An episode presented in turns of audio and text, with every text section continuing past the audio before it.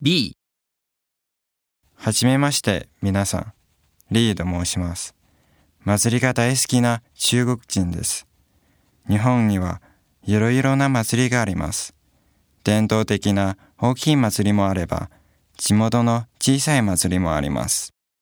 この夏は福岡の山笠に行きましたが、すごく面白かったです。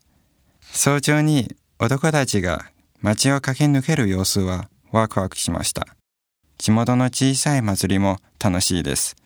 夏祭りではおみこしを担がせてもらう予定です。